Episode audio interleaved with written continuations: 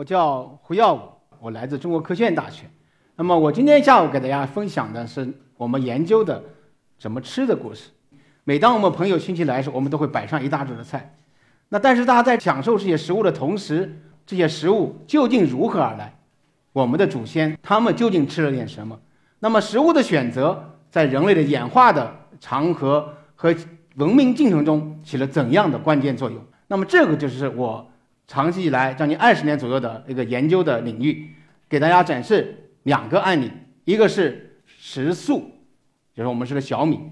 另外一个是我们的食鱼，对吧？我们首先看一看我们的食鱼的这个过程。大家都知道，我们人类的祖先从猿到人，食物发生了翻天覆地的变化，从原只吃是树上的一些植物果实，到我们现在变成个整个的杂食类，这个是我们长期以来要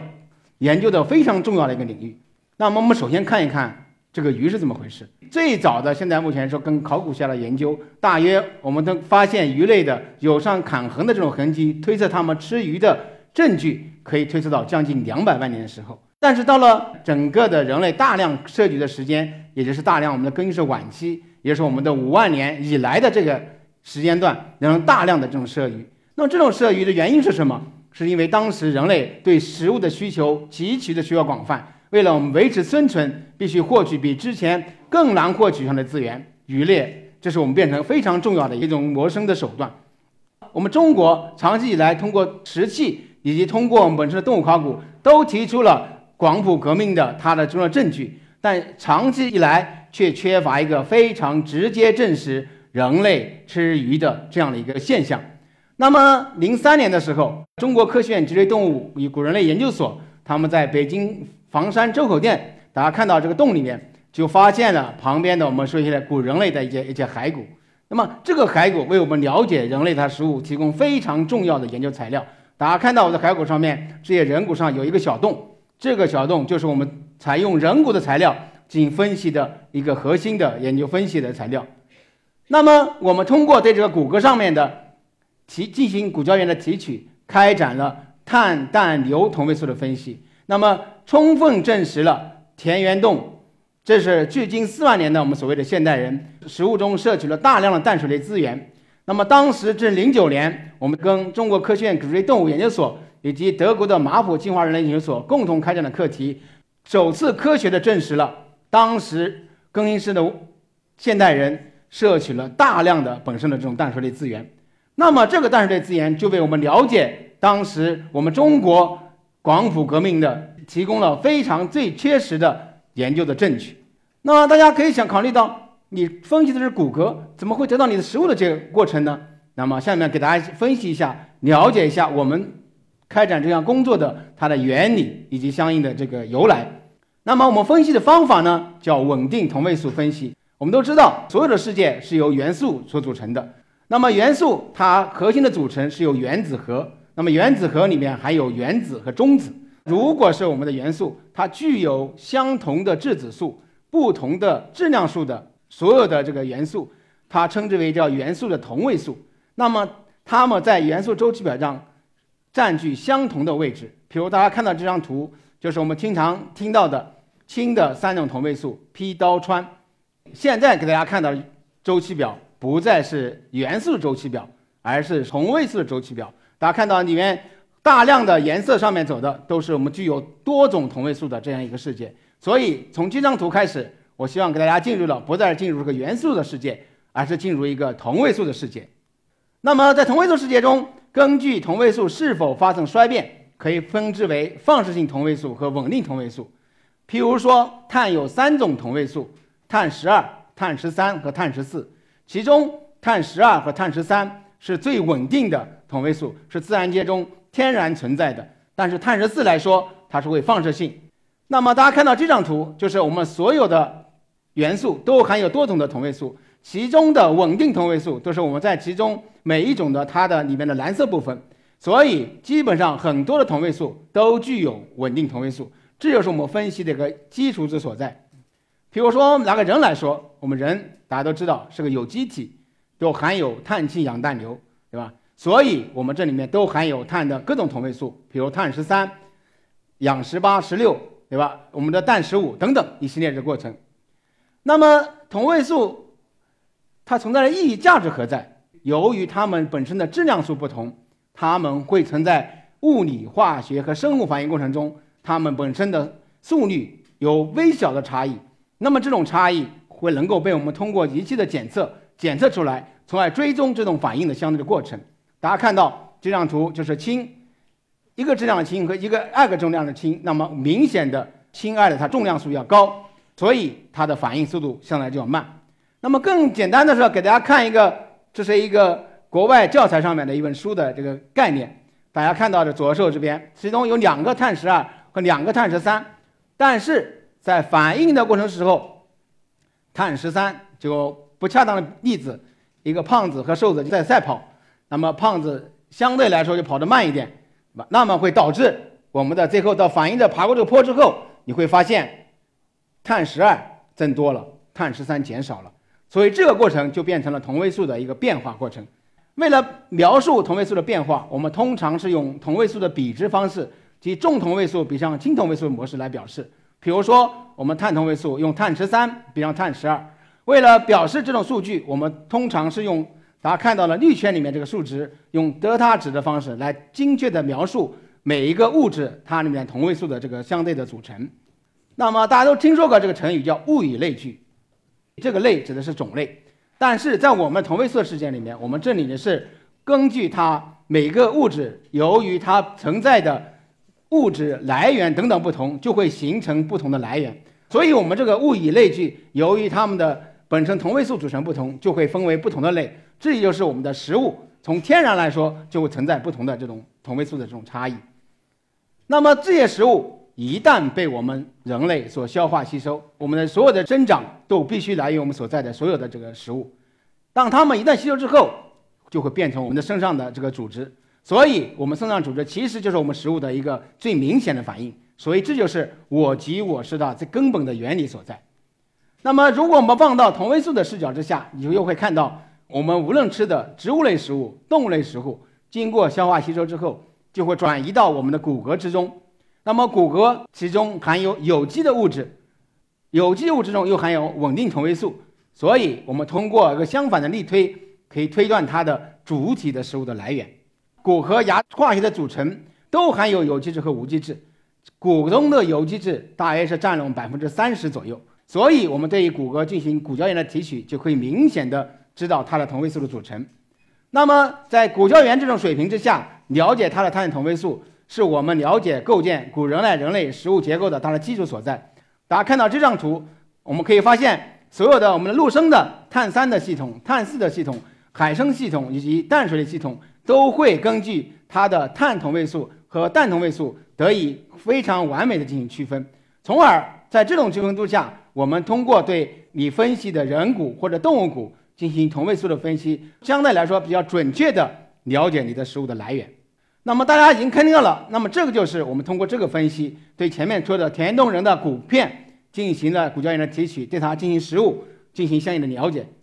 那么这并不算完，我们更想知道的食鱼这种现象究竟对人类起了多大的作用？那么这是人类学界以及养养学界了解的非常重要的一个主题。那目前来说有两种不同的观点，一种观点呢认为我们人类对水生生物的这种摄取对我们的影响非常巨大。因为我们的脑部的发育需要大量的脂肪酸，水生类资源，尤其是淡水和海水，含有大量不饱和脂肪酸，它能够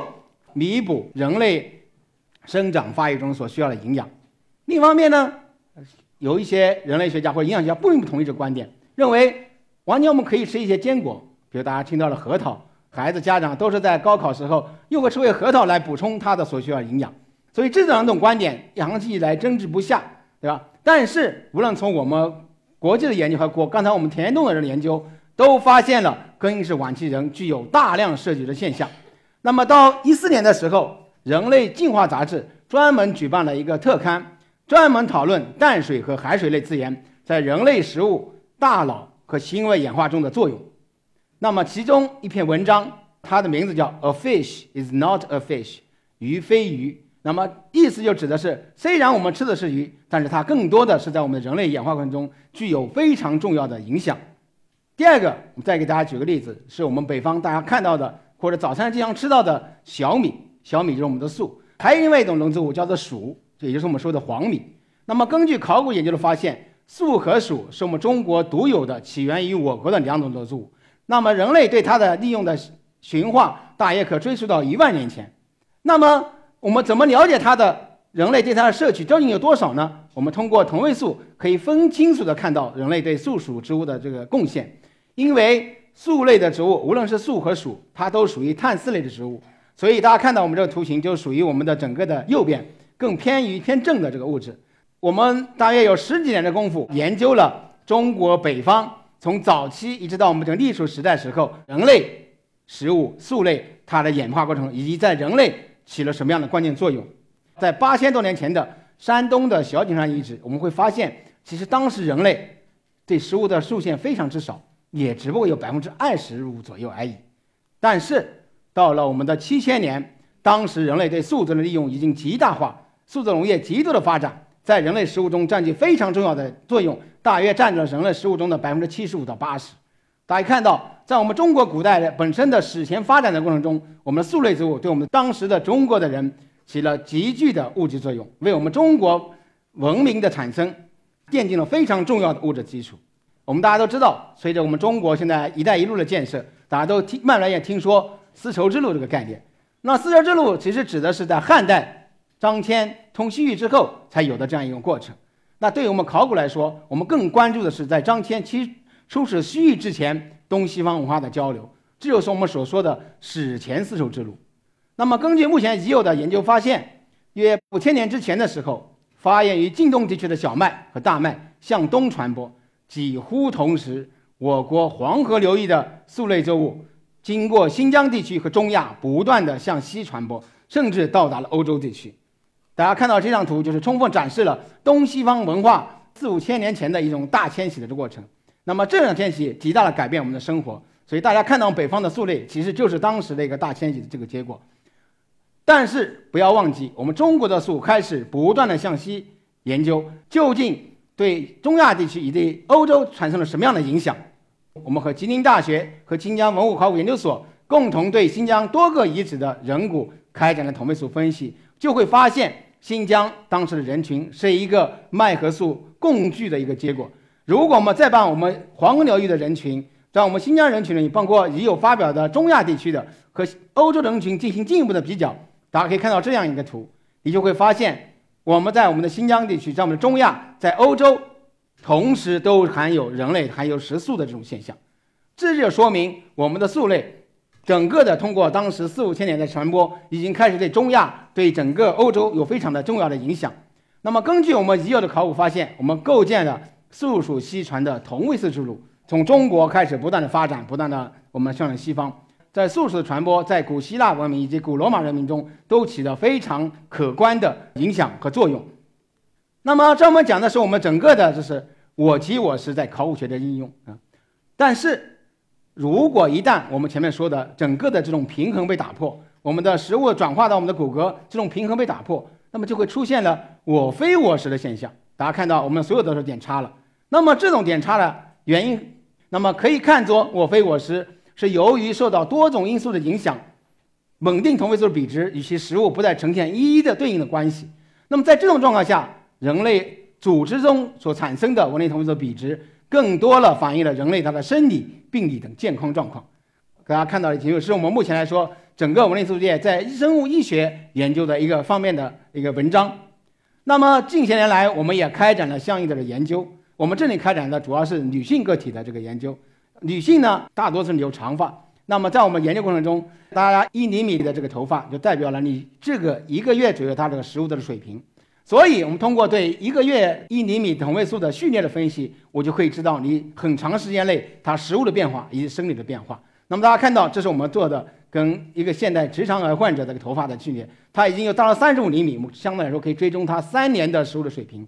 医生推测他生病的时候会。突然看到我们的同位素有个，无论是碳同位素和氮同位素，都有一个急剧上升的过程，这说明我们的健康是我们同位素是完全是响应的。那么之间的关系，我们正在相应的研究。那所以说我们讲的问题，无论是我们的我及我实，还是我们我非我实，同位素是从来不会说谎的。某种程度上，你的身体背叛你的心。某你是哪儿来，来自哪儿，经历过什么，都会充分的展示在你的组织中。举个例子来说，骨骼呢是我们在生活中不断要去进行更新更替的，所以它更多的是反映了我们的整个的生活地的来源，你的食物的结构。但是我们的人类的牙齿，尤其是你的第一颗臼齿，更多的是在你的出生地所形成的，所以它反映了你的出生地的来源以及它的食物组成。所以，当我们骨骼和牙齿进行相应的比较时候，就会充分的反映你来自何方，你来自于吃了什么样的食物的变化，都会充分的来解释。举个这样例子，我们大多数的北京都不是来自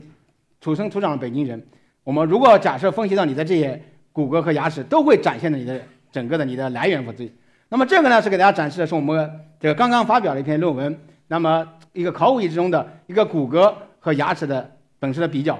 它的骨骼反映了它是一个典型的吃一个碳酸水稻的这个一个食物来源。但是通过我们的骨骼的分析、牙齿的这个分析，却发现它在小的时候其实是吃了很多小米类的食物的。所以你的出生是改变不了的。第二个，再给大家说一个我们现在的例子，这是我们一个同事，也是我们的一个这个呃女同事，她的头发，她刚刚在前不久进过到欧洲英国去留学，然后再回来了，打二胎生育之后进行了二胎，大家会非常清楚的看到，我这里在英国留学的时候，他们摄取了大量的猪肉、奶酪以及三文鱼，他的食物数非常的改变。然后回来之后，又开始进入生育，又会发现了整个的生物食物年龄又发生了点跟我们生育情况下同位素的改变。所以，我们前面大家给大家说了，同位素的这种过程和你的生活状态、你的来源是紧密相关。那么，所以我们如果再帮进一步展望，我们大家都有个中国胃。那么，中国胃究竟怎么形成的？啊，是什么时候形成的？第二个，我们实际上中国只介绍大家的食物的来源。那么，它是何时？怎么形成的？那么我们所在的区域的文化以及饮食特征具有什么样的特点，都需要我们在共同研究。那么第三个是我们正在开展的一些工作，同位素怎么和人类健康具有怎样的响应关系？我们能否在人体健康出现一定问题的时候进行适中、进行预警？啊，这是我们之后希望得进一步开展工作的一个前以后的一些研究的这个前提所在。